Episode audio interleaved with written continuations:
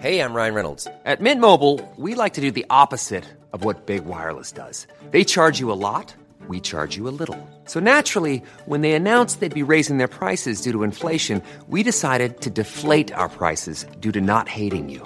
That's right. We're cutting the price of Mint Unlimited from thirty dollars a month to just fifteen dollars a month. Give it a try at mintmobile.com slash switch. forty-five dollars up front for three months plus taxes and fees. Promo rate for new customers for limited time. Unlimited more than forty gigabytes per month slows. Full terms at mint mobile dot com.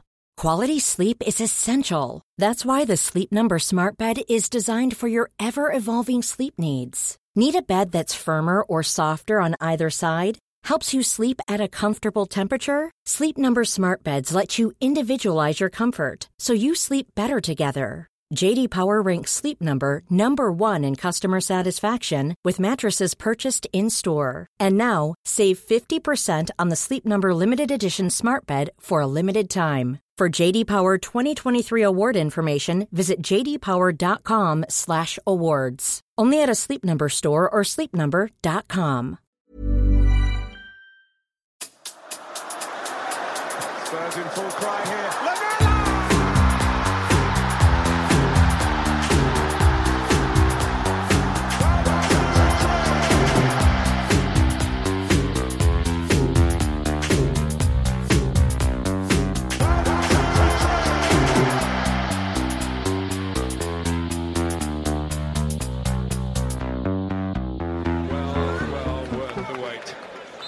Welcome, listeners, to The Extra Inch. My name's Windy, and I'm joined by my sidekick and best friend, Bardi. Hello, Bardi. Hello, Windy. And our tactics guy, and a man who needs no one's permission to leave the country, Nathan A. Clark. Hello, Nathan. I do what I want. Yeah, absolutely. So, so did so did Gio and, and Davinson and Cutie, apparently. Um, and welcome also to this special collaborative edition to Greg, Ben and Bryan from Wheeler Dealer Radio. I guess you just hello. say hello at the same time. everyone's afraid, everyone's afraid of talking at the same time. Yeah. We're infecting you with our lack of professionalism. Yeah. no, no, not at all. That was completely on me. It's good to have you guys back. It's nice to nice to be podding again. It must have been, God, best part of a year, I would have thought, since we since we last spoke. And that's uh, that's quite scary how time flies as we all get older. Um, Nathan, I want to talk to you first about okay. the uh, the the Royal. I'm going to call him Royal. That's uh, what we're going with, I think, on this podcast. I don't think it's going to stick. I think we're going to be standing out. I think he's going to get. I think he gets defaulted to Emerson. Yeah, no, well, it's it's a tricky one because like we should generally go by what's on the back of a player's shirt because that's their preference for, for their name. But some players do have stupid names on the back of their shirt, so we can't just always do that. Uh, but in his case, he likes Royal, right? Yeah, yeah. We did lead the um, way on Paratici, so that, that seems to be that, coming round for us. That is true. That's true. Um, anyway, you made a video. Um, yeah. You you kind of got quite excited, I think, by the end of the video, having started off feeling like a little bit sceptical of the transfer. Yeah, I I had question marks, um, but basically, uh, I think it's good.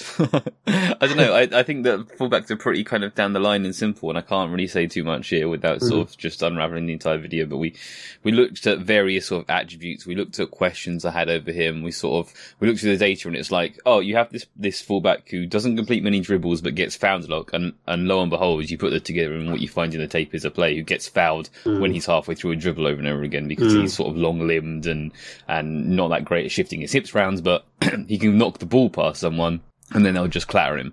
So, um, mystery solved on that one. Uh, there were, someone in the Discord made the comparison to Kyle Walker, and I think that Kyle Walker's a, a decent comparison. So Walker's obviously very, very fast, whereas Royal not so much. And, and, and the focus there is, is less sort of on the dribble again, because Royal doesn't complete many dribbles. He tends to get fouled, but without the sort of backwards recovery pace. But I think it sort of, yeah, has the same methods of sort of providing width without being a, a, a dribble merchant, as it were. Mm.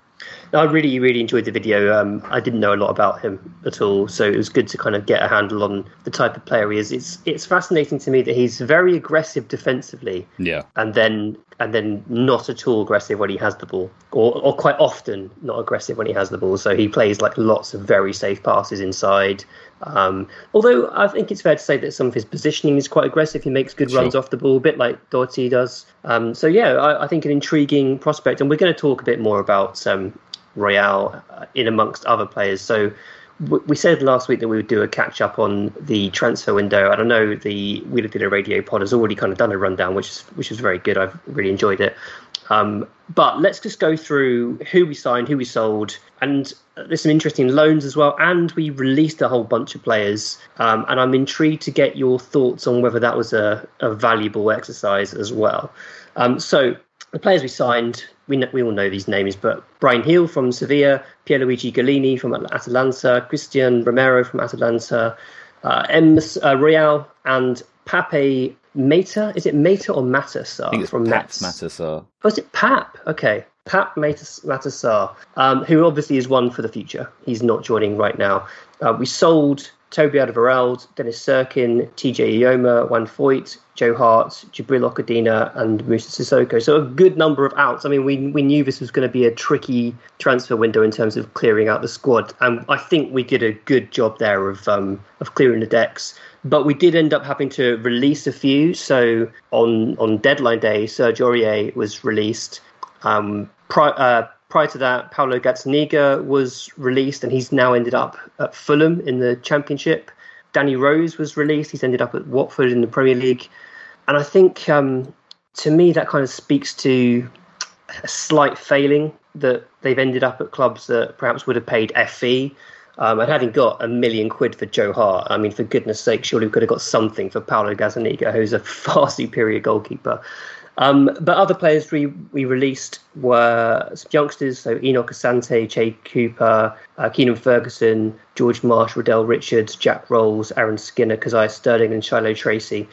So we've pruned a lot of deadwood from the squad there. And I'm interested in getting kind of all of your thoughts on how you feel this window went. Did we did we overall do good business? Were you disappointed with um, the lack of, of signings in any particular areas?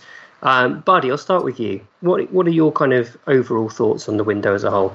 I mean, I'm always a bit funny about rating transfer windows until until a few months later. You have to kind of see how it works out. You know, we might have a couple of players in prison. We don't know we don't know how we're going to cope without them. I think um, Gollini is not a very good goalkeeper, but he's better than Gazzaniga and Hart. Um, Royal is probably better than Aurier, so that's good. And um, Bryan Heel looks a pretty useful player who... Who who has great movement. I'm not going to say I, how I like the way he moves. I, I, I, I who who moves very nicely across the pitch, and I think he's a great prospect. And twenty-two million pounds is a pretty good deal, so I, I'm reasonably happy. Um, like you said, it would have been nice to get some money for Aurier. It would have been, you know, it would have been nice to move perhaps Harry Winks on and, and do something else in centre midfield. But we've still got Ndombele, and hopefully, hopefully now something happens over the next few months and he becomes a key part of our team, because he's he's way too talented to to have him rot in the reserves. Um, Ben, what do you think? Am I being too harsh in saying that uh, we perhaps should have got fees for some of the players we ended up getting nothing for? I think when you look at the number of wages we cleared off the books and the length of time we've kind of had these guys milling around, the problem for me wasn't so much not getting a fee for them now, it was never getting a fee for them in years past. And mm. I think that is just a problem that we kind of knew was lurking. And at this point, just being able to clear the wages off the books is, I think, a win. And we can move on from there, you know, with kind of a clean slate. There's still some guys, um, like Barty said, lurking around who would have liked to shift, but, you know, that'll be a problem for next year. So for you, that it's kind of a, a plus point that Paratici is a bit more ruthless with his transfer dealings and he's prepared to just, you know, get rid of a player to wipe the slate clean if needs be. I think so. I think we've seen that kind of on both ends, where he was willing and able to convince Levy to pay the price for a guy like Cuti Romero, um, mm-hmm. when we, you know, we may have spent months dithering. And then conversely, on our sales, it seems like we've been happy to just, you know, cut wages from the books and accept. You know, the Moussa Sissoko fee, I think, is a great example. The first time it was reported, it was like ten million dollars, and then by the end of the day, it was two million dollars. It was just like, whatever, get him out of here, we're good. So, yeah, yeah no, very that pleased. Makes, that makes sense. That makes sense. Um, Greg, I know you're still in a period of mourning about the loss of Eric Lamela, who I didn't mention, actually, because it was kind of a swap deal for um, for, for Bryan. But uh, aside from your beloved Eric leaving, how are you feeling about the window? I'm feeling pretty good, if only because, and this might have been something uh, we talked ourselves into uh, at the beginning of the window, is I think we were all a little worried that uh, Paratici was going to be a real grifter when he came in mm-hmm. here, based on some of the stuff that was happening at Juve, the Mendes stuff, frankly, all of our managerial search, which you guys are very acquainted with. Um, I was really worried about what was going to happen, and the fact that we're conducting pretty coherent business and that we're just getting on with stuff, you know, I, I think it's it's a very good window in that respect. Uh, just the decisiveness, I think, has been a big plus. And, you know, I think this was a very COVID window in a lot of ways, and I'm not sure how much it tells us, how much we can read into the future. Mm. But at the same time, we did a lot more work than I thought we would do, certainly in the absence of selling Harry Kane. And I'm, I, you know, it's just, like Ben said, it's we, we had all this dead weight on our roster, and it's just it's good just to move on, and both from a freeing up wage perspective and just like, you know, how long can we sort of live in the shadow of twenty nineteen? And, you know, just I mean, we're, we will always live in the shadow of twenty nineteen. But, uh, you know, just like at least in terms of roster construction, it feels like we're, this this is the first year I feel like we've genuinely tried to start moving forward. Yeah, and I think the the age profile of the squad at the beginning of the window compared to the end is um, is testament to that. Um, Bryan, so Greg's touched on the, the, the Harry Kane conundrum there. Um, how worried are you by the, the lack of striker signing? Uh, worried? Uh, I mean, yeah. But I think we've kind of been in this position for, with the exception of last year, the better part of four or five seasons.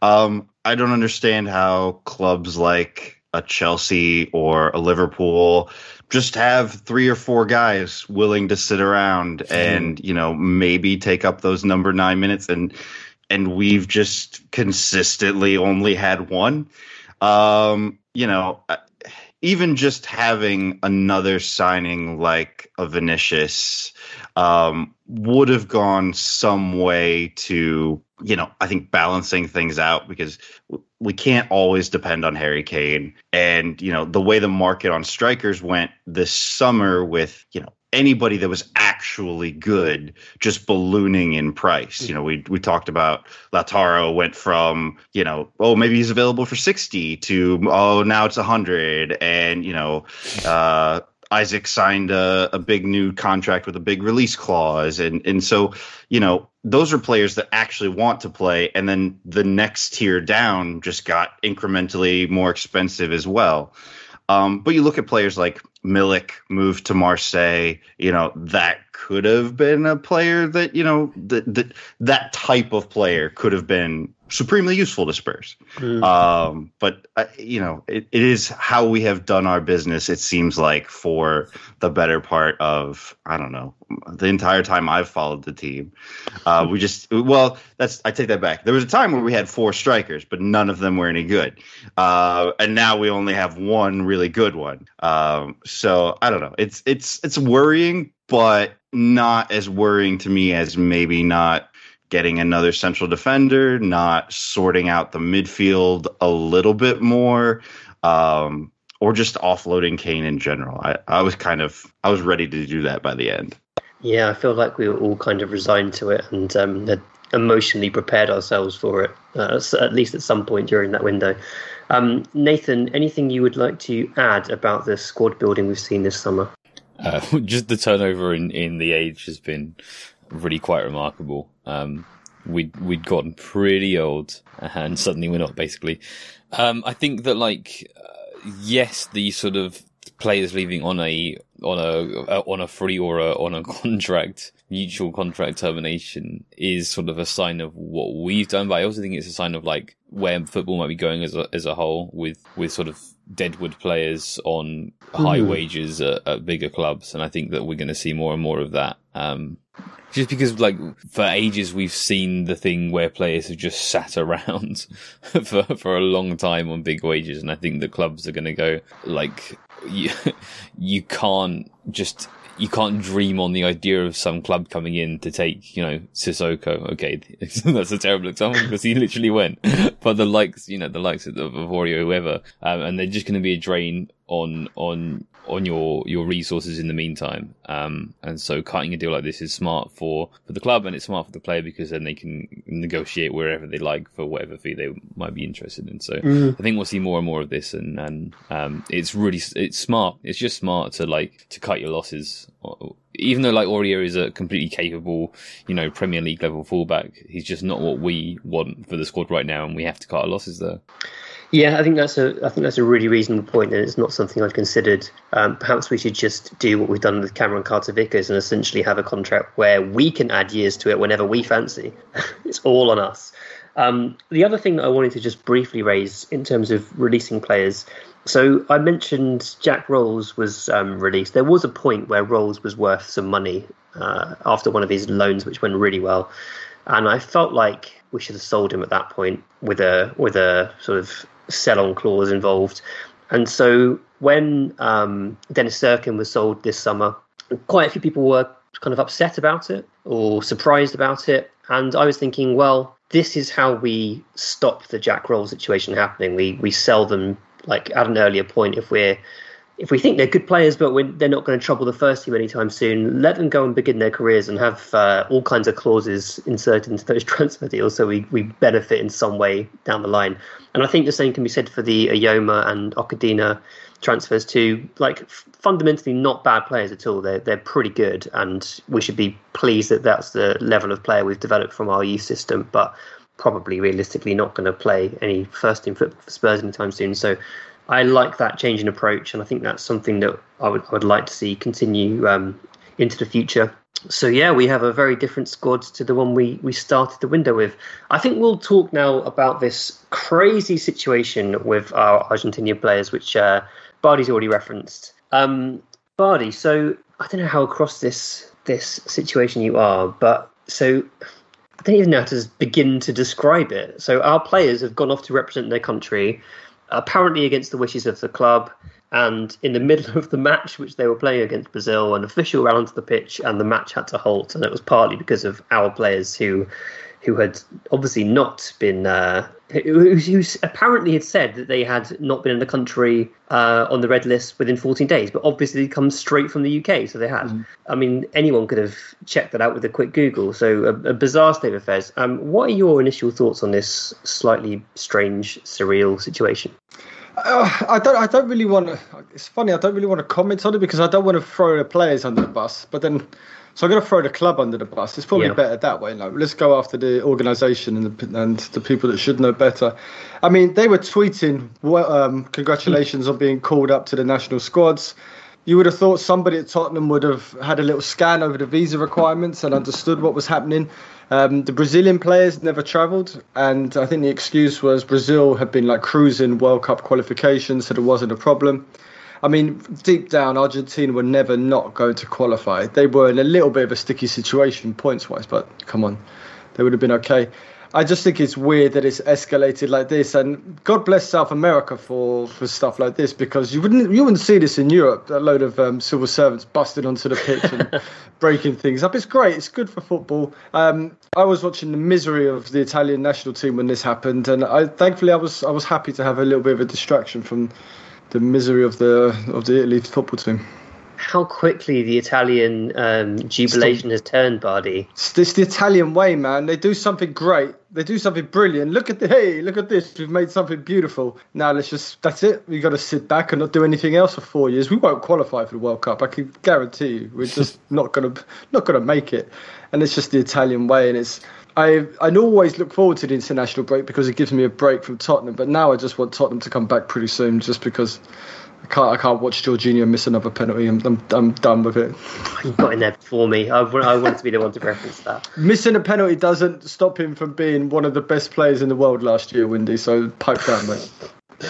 Yeah. Okay.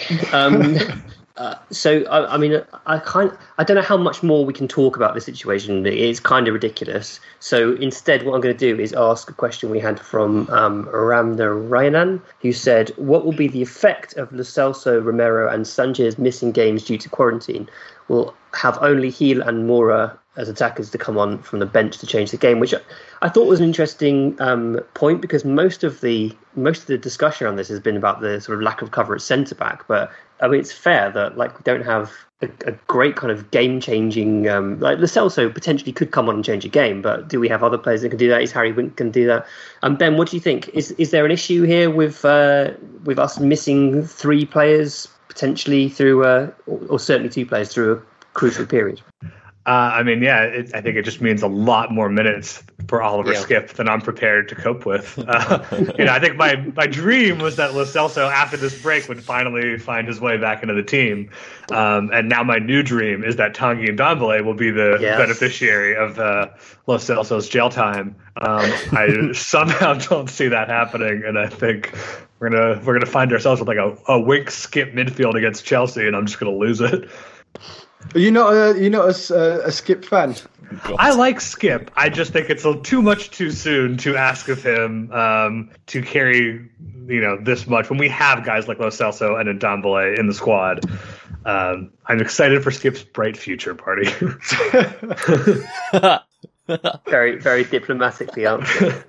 Um, Uh, Greg, what, what do you think? Are you are you concerned about our defence, our attack in this period, or is this like something that we should just be able to cope with? I mean, I'm I'm less concerned about defence. Um, we don't. I, I, correct me if I'm wrong. I think we have a little ways before we get to the sort of business end of our schedule. I might have, you know, it's it's. I've had the in-laws in town for a few days, so my brain might be more scrambled than I think. But frankly, Dyer and Sanchez have been pretty decent this year, and I mean, Sanchez also might have some problems, so we might be in some bigger, have some bigger issues than we um, think. But you know, I don't think we're we're going to miss Romero as much as we're going to miss um, Lo Celso. And I mean, to me, my my concern is, you know, I think, and I think this is a, regardless of sort of where you land on what kind of a midfielder Skipp is. I, I was really looking forward to Lo Celso integrating himself into that midfield, because I think Lo Celso does some things that not a lot of other players on our team can do. And I, again, it was a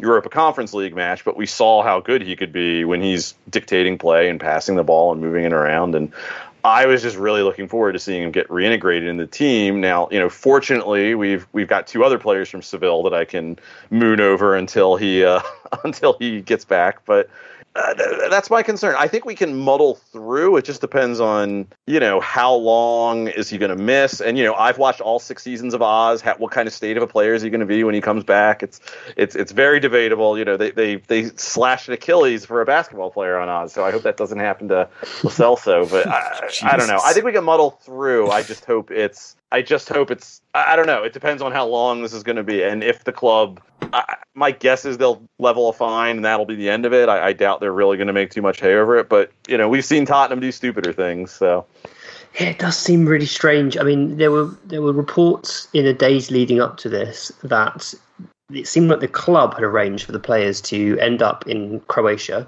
uh, to do some training where they could they wouldn't have to quarantine. They could be outside. They could train together.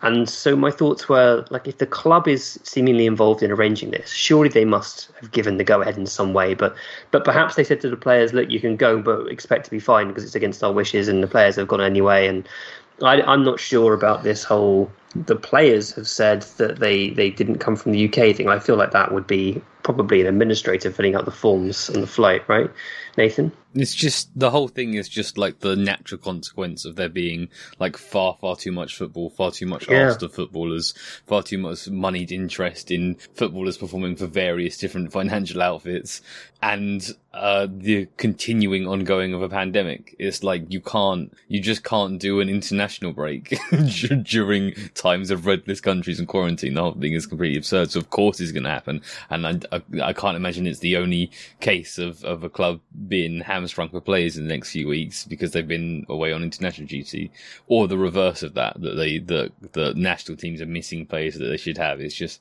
it's just a ridiculous situation. Mm-hmm. Well, we are, we're on the cusp of a um, World Cup every two years, and Euros, uh, yeah, we're on the cusp of a major international football tournament every every year now. So this whole, yeah, there has to, something, something has to stop. Arsene Wenger's behind this, of all people. So, um, yeah, something needs to change because it, we can't have people just, players just disappearing all over the place now. It's not good for anyone, is it? It's not good for the for the for the players or for the clubs, and it's not good for the national teams either because they're not getting the players in the best condition. Greg, what do you think? Well, not just that, but you, if I'm the Argentinian F A and I'm looking at Romero and to a greater extent Lo Celso, like I want these guys starting on their club teams. I want them yeah. getting real minutes. And, you know, especially now when like like you guys said, like Bardi was saying earlier, you know, like Argentina's in a bit of, you know, a bind with their qualifying, but they're they're going to qualify for the World Cup. It's not that bad. And it's just, I would, if I was the Argentinian coach, I'd rather be like, okay, Tottenham, I want Lo Celso in your starting lineup. Like, I'm going to not call him up now, but, you know, the next set of international breaks, like, I'm calling him up then, so just be ready for that. Uh, you know, obviously this misses what Nathan was just saying, that this is all a very bad idea. It's just the way the F A's handle this. Like, I mean, just simply, like, if you're the F A and you want them for these games, like, don't send them to Brazil. Like, okay, guys, hang out in Argentina for a few weeks or for a few days. It just it, it's it's it's just mismanagement, and I think the the Argentinian. I mean, there's probably lots of bad actors in this whole saga, but the Argentinian F A is just sheer incompetence. I know it's it's one of the great things about South American football is they all seem to like do five shots of liquor before they make any decision down there. But and you know, in our homogenized modern football world, it's nice to see that it's still chaos. But it's it's just they seem to be the big villains to me here. Yeah, and um, and the, the players are paying a literal price, and we're paying a sort of metaphorical price by being without them now for a few games, which is is pretty shitty. Um, Bryan, I'm going to come to you uh, in the next discussion. I think we need to talk a little bit about uh, the relationship, the budding relationship between Fabio Paratici and Steve Hitchin, who have beautifully become a meme basically amongst Spurs fans.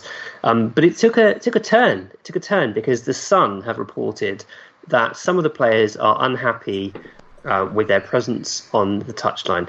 And this is interesting because it's something that I actually said a few weeks ago, kind of slightly tongue-in-cheek, but also from, not from a player's perspective, but from Nuno's perspective. I was thinking, like, I wouldn't want these guys getting involved and shouting tactical instruction to my players. Like, that's my one remit, is to be the coach and to have the to do the tactical side. But turns out some of the players don't like it as well. Bryan, is this just Charlie Kane making mischief again? Yes. I, or or Ndombele's agents, or, you know, just someone who wants to stir something up. I don't know. I mean, it is very silly that they're down there. Like, that's not a thing in American sports. It's not a thing anywhere else in, in world football, as far as I'm aware. And also, if you're scouting and, you know, trying to look at other players, being down at the level of the pitch is literally the worst spot mm-hmm. to be. Like, unless you want to get up close to Adama and see just how big his thighs are, um, because maybe that's an important metric for how you assign transfer value. All right, um, yeah. uh, but, like, uh, there's no reason to be down there. And, and like you said, you know, having them in messages shouting, you know, instructions or, or encouragement, it's just like, go away. Like, get back up in the director's box. Like, it, it, it, you're very much outside of your remit at this point. Like, I, I don't understand it. But, yeah, I don't either. I, but I do think it's, I, I sort of feel slightly pleased for Steve Hitchin that he has a friend now. I have a fear. I have a fear that we might be entering the, the age of Paratici. Of he's, he, you know, he's got form for, for being a bit controversial and shouting things and going after referees. And I, I just have a feeling that we might have empowered his ego, and he's arrived at Tottenham. Mm. And what's Paratici, what's Paratici cooking? The rest of the memes, and now he wants to be on the bench, and he's, he's just going a bit Silvio Berlusconi, but without all the without all the disco dancers on the boat. And yeah, I'm just concerned where this is going to end up. I have a fear this could end up with an, an inflatable penis, or him applying to be a manager somewhere. Uh, trust you, buddy. Um, Ben, Ben, are you enjoying this uh, Hitchin-Paratici relationship? Yeah, I think you're all like overly concerned about what's actually happening on there. I don't think they're like coaching from the sidelines. I think we have like a Statler and Waldorf from the Muppets situation where they're just in their box heckling everybody, making bad jokes, and like it's really charming to see. And I'm going to lean into that until it's proved otherwise. Okay, fair, fair. Um, Paratici gave a really good interview to um, the the official Spurs guys, uh, which came out on the on the Twitter feed. Uh, of he, he was actually back home in Italy. He'd gone home to Italy for a, a few days, um, and he came across really, really well. He was very sincere in sort of thanking everyone for helping him to settle, which I thought was a nice touch. It was something he didn't need to do, but he wanted to be very uh, clear in thanking the, the club and the fans and um, the people inside the club for their support.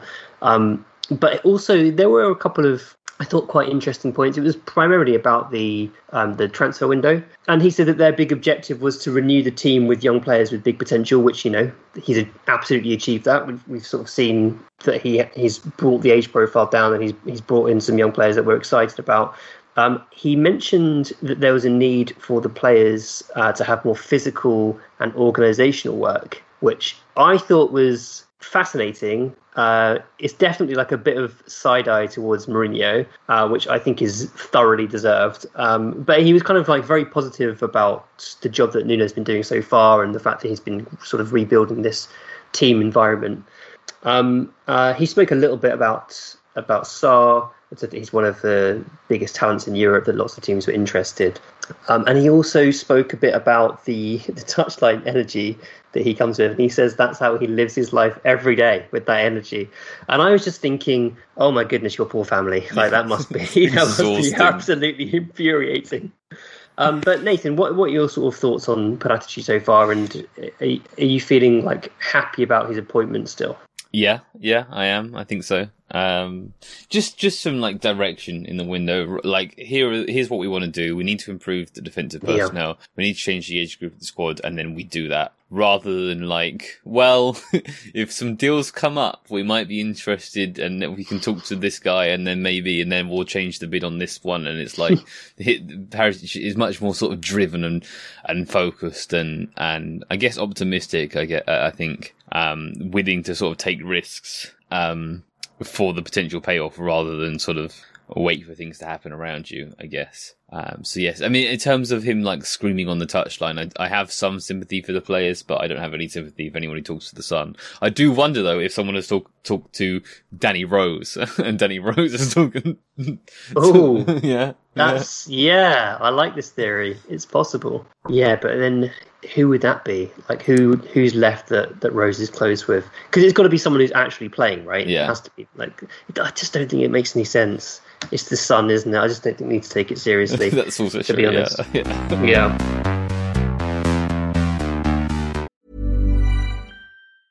Quality sleep is essential. That's why the Sleep Number Smart Bed is designed for your ever-evolving sleep needs. Need a bed that's firmer or softer on either side? Helps you sleep at a comfortable temperature? Sleep Number Smart Beds let you individualize your comfort, so you sleep better together. J D Power ranks Sleep Number number one in customer satisfaction with mattresses purchased in-store. And now, save fifty percent on the Sleep Number Limited Edition Smart Bed for a limited time. For J D Power twenty twenty-three award information, visit j d power dot com slash awards. Only at a Sleep Number store or sleep number dot com. There's never been a faster or easier way to start your weight loss journey than with PlushCare. PlushCare accepts most insurance plans and gives you online access to board-certified physicians who can prescribe F D A-approved weight loss medications like Wegovy and Zepbound for those who qualify. Take charge of your health and speak with a board-certified physician about a weight loss plan that's right for you. Get started today at PlushCare.com slash weight loss. That's PlushCare.com slash weight loss. PlushCare.com slash weight loss.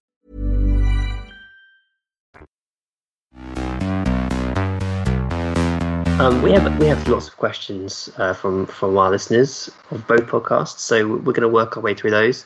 Um, this one is in relation to Eric Dyer, uh, who was nominated as Player of the Month. Um, but Freddie says, firstly, why is Greg's mic so fucking loud all the time? Uh, and secondly, is Eric Dyer still afraid of fire, which was which was a regular bit on Wheeler Dealer Radio for some time. So, Greg, I'll let you answer those ones. Uh, my mic is loud because I'm deeply unprofessional and need to like actually try to adjust levels and stuff during the podcast, and I'm too lazy to do that. So that's really what that comes down to. I think I, I'm meaning to do something about it this season, but we'll see how that goes. Um, he tells us that Greg, every single week. Yeah, Greg's mic is loud because Greg's voice is loud. He is literally the loudest person you will ever encounter in a room. Sorry, that's Nathan. True. um, yeah, Eric Dyer. He looks. I mean, he still looks like he's afraid of fire. You know, like he's got that brow. you know, I mean, he can he can try and get his Chuck Liddell haircuts as much as he wants, but we know, you know, at the end of the day, it's it's villagers and pitchforks, and you know, maybe why why else do we think he cha- he he'd rush into the crowd? He he just saw people threatening him, and he had to react. It's, you know, Eric Dyer, al- always going to be uh, Pochettino's monster. So nice. Um, I'm I'm I'm interested in kind of following up on a bit of a, a conversation around his nomination for Player of the Month. So I have a theory on this that the the, the nominations committee, whoever that might be, because it's just quite opaque, bizarre thing. Uh, they went, oh look, Spurs are top of the league. We ought to have a Spurs player in this list of, of nominees. Not conceded uh, any goals. Pick a defender. Not conceded any goals. Yeah, pick a defender. And then they went, hmm, Sanchez or Dyer? Well, Dyer's white. Let's go with Dyer. I mean, Sanchez has been like marginally better than sure. than Dyer, I would say, across the three games. Uh, and he's probably slightly more deserving. That said, I think Dyer's played perfectly fine. Like, I don't think there's anything hugely wrong with Dyer's performances. I just don't think it's like one of the best players in the league so far. That seems hugely exaggerated to me. Uh, but Bardi, you're um, Dyer's biggest fan of this podcast, so uh, were you pleased to see his name in the hat? Um, yeah, I'm kind of like you. They they have literally just gone. It could have been Sanchez or Hugo as well. Uh, they've just gone with Dyer because he's, it's, it's Eric Dyer. No, I'm happy for him. He he deserves nice things. You know, he does, he does, as Greg says, he does look confused a lot of the time. So I, hopefully he understands why he's been uh, uh, nominated for this. So good good on Eric. It's it's a continuation of the same sort of reasoning of last season, right? When we as a team defended badly, the centre-backs were like needed to be melted down for glue. And now we as a team are defending well. They're the same quality of player, but Eric Dyer is now a Player of the Month contender. It's like, it's, they're the same guy. Well, what's happened is that we're defending higher up the pitch, more actively as a team. We're fitter. We've got, we're closing down opposition build-up play. We're looking to turn the ball over high. Therefore, Eric mm-hmm. Dyer is good now. It's like, it's just it's just very silly. The whole thing is very silly. And that's so why what you're saying is same players, different coach. I am saying that. and, and that's why Nuno should win um, Manager of the Month, Windy, shouldn't he? Uh, who how, has that been announced yet? Because well, I think the, no. the player's been announced. It's Greenwood. Oh, really? Why did he who, get it? Who will now be dropped by Man United. yeah. Yeah, yeah. No, I was interested that Greenwood got it. But um, I think Nuno is a, a reasonable shout for Manager of the Month because he hasn't conceded a, a goal. And, you know, he's had a tough job. He came in in the middle of a tough period with the Kane saga going on and has managed to get us through the first three matches unscathed. So, you know, he deserves, he deserves plenty of credit. Don't, don't forget, he's the first English manager to ever qualify for the group stages of the European Conference, the Europa Conference League. So, I mean, if you can't recognize an achievement like that... That's uh, that's. I don't think that's taken into consideration, though, by this particular panel because it's so uh, arbitrary. Xenophobic, um, I think, is what you... Yeah, why not? Probably is. Um... So this was this was a question from Office of the Loverboy Certification Society. I did the Iggy on Twitter. The fellas at Wheeler Dealer Radio have radicalised me against Harry Kane, and now what am I supposed to do? Yeah, I mean, I think we've been probably radicalising people against Harry Kane as well. But um, are any of you sort of back on side with Kane? No. He's he's got about ten more goals he needs to score before I'm, I'm back. You know, yeah. completely. Like he, he needs to be Premier League Player of the Month for September and October and score ten goals and have five assists, and I'll be like, all right, he's pretty good. I guess we should keep him around. Yeah, I, I was raised Catholic, so every now and then my mum would make me go to go to confession, and you'd sit in this little box and you would spill your guts to a to a priest over the other side who who's enjoying himself. I mean, like, listening. He was enjoying himself listening. Wow, okay, all right, all right. No, no, I was raised Catholic, too. I've, yeah, we're, we're, I'm on the same page, Bart. And, yeah, you would list your you'd list your crimes. Back back then, they were they amounted to maybe stealing twenty p out of my mum's purse so I could buy some extra penny sweets. And then uh, the priest would dish out your punishment, and it would be oh, it would be say saying prayers, ten Hail Marys, one one Our Father. And I I think, like Bryan said, Harry Kane has been dished out his punishment by Daniel Levy. He has to score ten goals and five assists. That will be his punishment, where he needs to reflect on what he's done, and then we will forgive him, and he can he can continue being being a god. That's it. Putting aside the confessional thing, I find it very interesting to learn that he grew up in Victorian London, where you guys have apparently candy that's a penny still? What what kind of world do you people live in? Well, I, I was I was pretty young. I'm pretty old, and uh, it was a penny shop. You'd go in and you'd you'd get like a little bag of penny sweets, little cola bottles, little fizzy things. These days, Haribo cornered the market. But back in the day, it was like a pick and mix thing.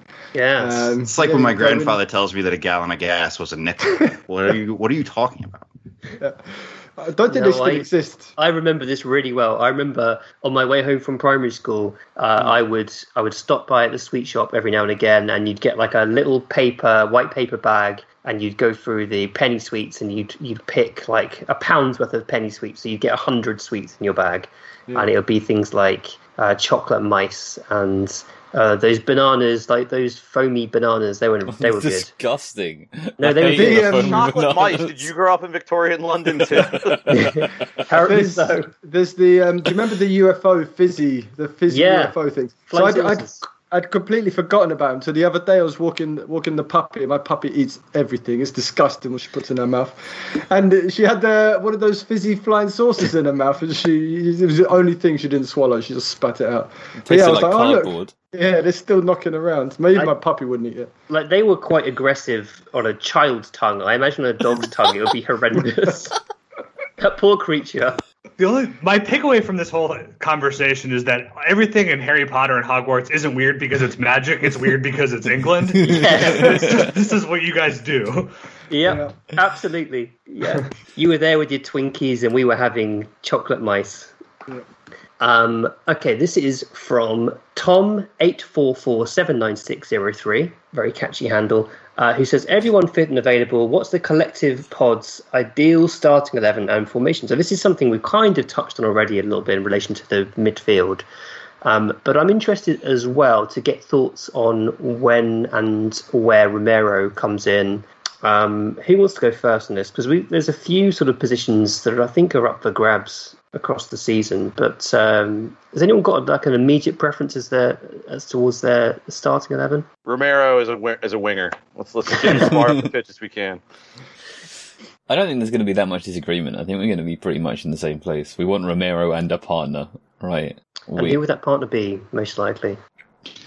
Dyer. I, I, mean, I know Bardi loves Davinson. I, I just does it does it really make that much of a difference? I mean, I guess. In a world where you think like Davinson is also a very aggressive defender, and so is so is Romero, so maybe they don't work together, but maybe Davinson's pace to get back if people get in behind. I, I don't know. I think either any of those plus Romero is mm. fine. Mm. Yeah, uh, and it'll be interesting to see if Tanganga gets any centre-back minutes in the Europa Conference League too, now we've signed Royal, because I think Tanganga still has centre-back potential, certainly in the long term, but but maybe even this, this season, and uh, that interests me too. But yeah, I kind of feel like Dyer is perhaps the, the one highest in the pecking order over Sanchez, and I'm not sure that's quite right, but then we don't know about the kind of intangible qualities that you can't see as a fan. Like Dyer does obviously have some leadership qualities because he's been spoken of in that regard by by past managers. And we see him talking on the pitch, right? I mean, you can see Dyer is a lot more vocal on the pitch than Sanchez, who seems to be quite a sort of kind of shy, retiring character. Um, so maybe it's going to be Dyer and, and Kuti. Um, I presume we all agree that Royal will come into the team like pretty sharpish. And then it's the midfield. It's it's... Who comes into midfield? Is it Lo Celso? Is it Ndombele? We have to reintegrate Ndombele now because it'll be a complete mismanagement of his talents not to use him in some way. But uh, he's played no minutes yet at all, so he'll need some Conference League games presumably to get fit. So Lo Celso, once he's back from his quarantine, uh, and and Ben, it sounds to me like you want Lo Celso in for Skipp as soon as possible. Not Hyobier? Uh, no, I, I think like I, I like Skipp. I think Skipp has a lot to offer, but I think when we saw Hojbjerg at his peak last season, he was a pretty consummate defensive midfielder who speaking of mismanaging minutes, um, you know, I think we just handled very poorly. And so having Skipp and Hojbjerg kind of share time between the Conference League, between, you know, fixture congestion, I think we'll be able to get more out of out of Hojbjerg's legs um, over the course of the season. But, you know, Nuno so far has shown a preference for having both of them kind of hang deep and protect the center backs. And I think between Ndombele and Lo Celso and Dele, you know, out of those options, Lo Celso is probably the guy who is more comfortable, um, you know, in that role, um, and then carrying some some of the creative burden. Um, you know, I think my my fantasy lineup would obviously include him and Ndombele, but I think, again, what we've seen from Nuno so far is the Dele Alli role that he has constructed is pretty uniquely suited to Dele Alli. Um, and I think he is, I see some head shaking from Nathan. Um, but um, yeah, I, I, I'd be surprised if he gets displaced um, anytime soon. Come on, Nathan. Any um, any thoughts on the Dele role? Because, I, I mean, I kind of agree with Ben that Nuno's been so fulsome with his praise of Dele's box-to-box abilities. And I don't know that we have another player that can do it in quite the same way. But uh, could he make it work with different combinations of players? I mean, it's definitely like perfect for Dele. It definitely works brilliantly for him. Um, and there's been like a clear intention there, but it's also kind of a Nuno thing that, that predates and goes back to previous clubs. So, I mean, we sort of saw Bryan Hill play that role mm-hmm. uh, in, in the Champions League. So um, I wouldn't be shocked. We, we were looking at buying Mariba, who could definitely play that role. So I, w- I wouldn't be shocked to see other players in, in that role. Mm. Yeah, Heel. I, I just completely assumed that Bryan Heel would be playing as a as a winger and a winger only, and then suddenly he's playing yeah. as one of the central midfielders and looked really, really good, admittedly against weak opposition. But uh, that was that was a fascinating discovery for uh, for us as fans, and you know perhaps perhaps Nuno was just kind of experimenting and seeing what he could do, but he's certainly up to it. Um, there was a question from Harsh Mishra, who was talking about the team shape as well, Nathan. Uh, he said, the way that our squad is shaped up, is it a possibility that Nuno sticks with his four three three in the Premier League and uses the Euro- Europa Conference League to test his three four three in order to use our surplus fullbacks? I'm interested to get takes on this. So, Nathan, do you think there's any chance that we use some three four three? Well, I did, we will definitely see that formation here and there sprinkled, I think. The thing is with, like, um, so we're... Uh, utilising this formation that's a four three three with the defensive right back, uh, an attacking left back, and then the winger sort of slightly tilted over towards the right-hand side, but not enough for my liking. And now we've brought in a more sort of balanced back-and-forth fullback yes. who's not just going to tuck in and play sort of wide centre-back, as it were. So it's like, does the four three three still work with sort of two fullbacks pushing on? Um, does that mean if we are playing two fullbacks who push on, does that mean we're going to be seeing Skipp and Hojbjerg forever? Um, would would that necessitate a move to three four three? Who drops from a midfield role if that's the case? Um, it's kind of hard to say, but I do think that we'll see all kinds of experimentation uh, along those ideas across the year, basically. I'm going to be honest. I don't think we've seen a lot of of um, asymmetrical fullback so far. Okay. Like, I, I just feel like they've just been playing as normal fullbacks. Certainly, like, not as a, in a pronounced a way as Ben Davis did, for example, under Mourinho, sure. where he was really, you know, very obviously asked to play a withdrawn, tucked-in role, which which suited him very well. Um, I don't recall seeing anything in particular this season. Maybe the first game a little bit more, um, because Tanganga had Sterling and... and Grealish on his side. Okay, yeah. I, I, I don't think... I, I agree that it hasn't been as pronounced mm. as we saw under Mourinho. I do, I do think there's something there still, but... Okay. Oh, the other interesting thing is is which side Son and Lucas play on, because I think he was... Uh, sorry, Bergwijn, yeah, of course. Um, because they, they played the opposite way to what most people would have expected in the previous game. So Bergwijn played left, Son played right. Son's been a left winger for Spurs for the vast, vast, vast majority of his career. Um, we we have seen him play on the right. I mean, we saw him absolutely tear Chelsea apart from the right.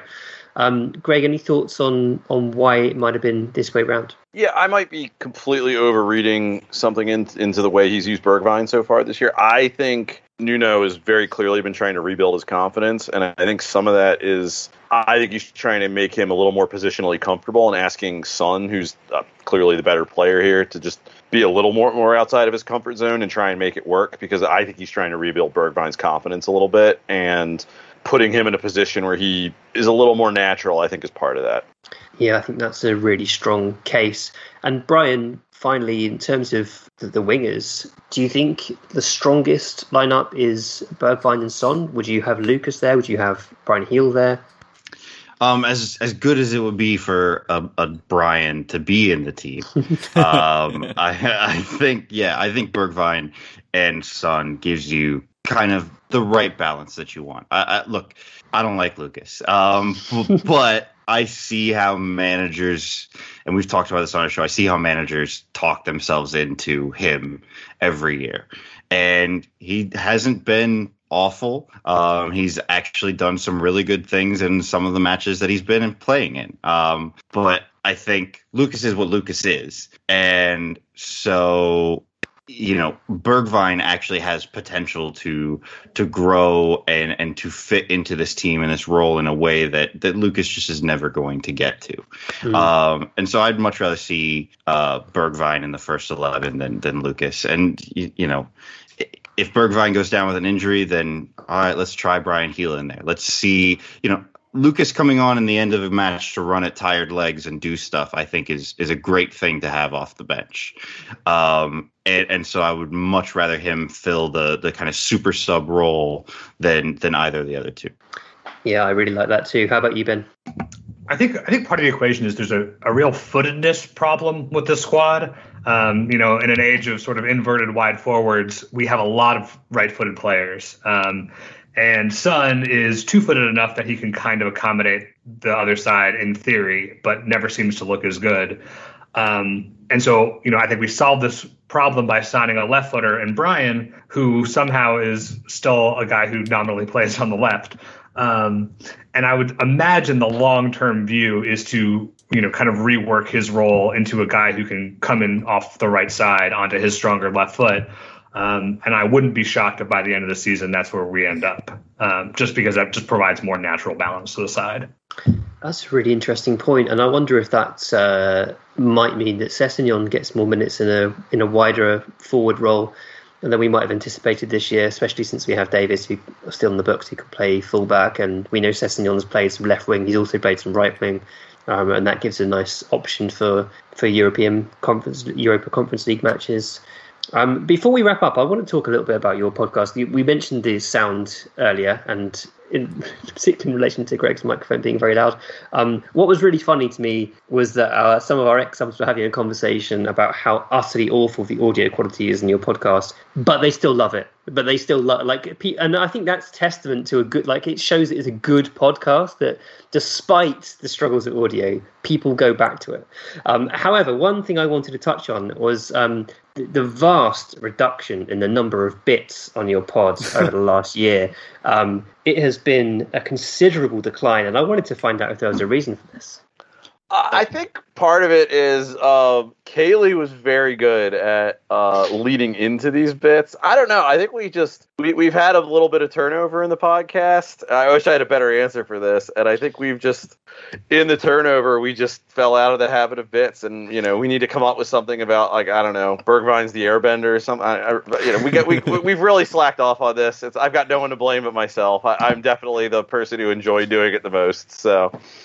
I think the reasons are two, I think there's two reasons. There's, first of all, um, is that the last couple seasons have just been depressing, and it's hard to try to be funny and find small reasons for joy, like Eric Dyer's Fear of Fire, or um, you know, whatever else that Black we used Kirikesh to talk about. Hot dogs. Yep, yeah. Vlad Kirikesh. Yep.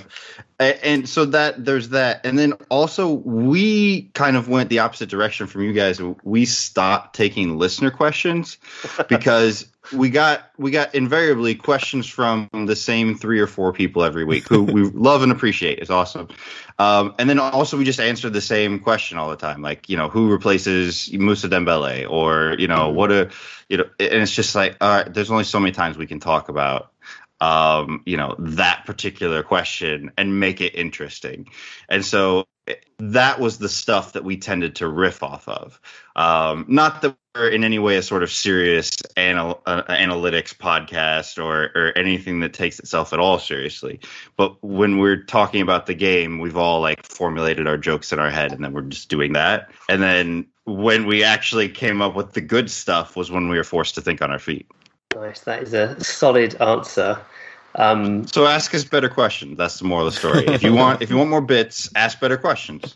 It's their fault. Yeah, I like this. Always blame no, the listeners. I, I will say the thing that broke me on questions once, because Brian's really nailed that, and the thing that broke me on questions once, and I should have known I was getting this, I was just getting a little tired of just be, like the, a lot of the questions we were getting, like he was saying, were like, you know, it would be like, do you think we're going to sell Kane? And it's like, okay, we're going to talk about that one, guys. And I asked one week like an idiot, you know, like, hey, give us some questions that we're not already going to talk about. And then, of course, everyone gave us questions on purpose that we weren't go- that we were going to talk about. And yeah, so it's our listeners' fault. You're right.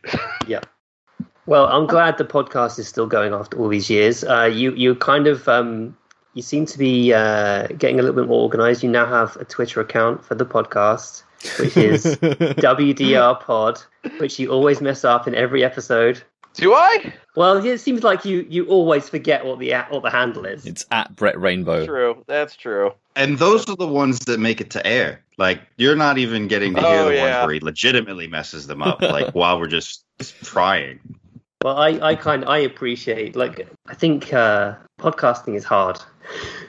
and and I I appreciate the mistakes that get left in, wow. like Brian failing to unmute himself regularly. I like the fact that that has become well, a thing. We could be the most professional podcast in the world and pay someone to do our production, and I would still instruct them to leave all of them, all Absolutely. of Brian's muting issues in it. But in all seriousness, like, that's the stuff that kind of makes people feel like they're they're your friends and like they know you. And it, like I, I do prefer podcasts generally where they're not like one hundred percent polished.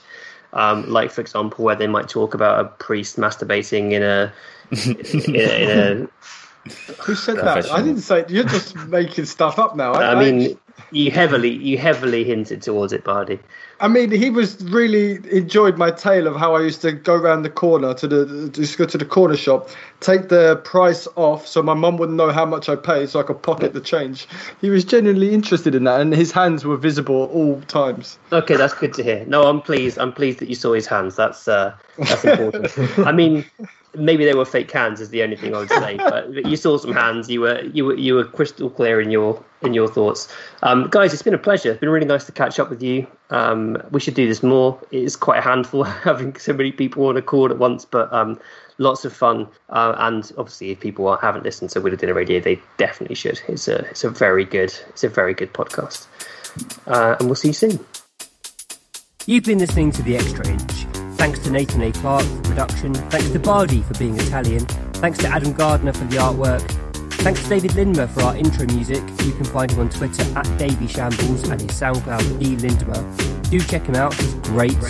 Follow us on Twitter and Facebook at The Extra Inch. Email us via podcast at the extra inch dot co dot uk and subscribe via your usual podcast platforms. And if you do enjoy the podcast, consider leaving us a rating and review, that would really help.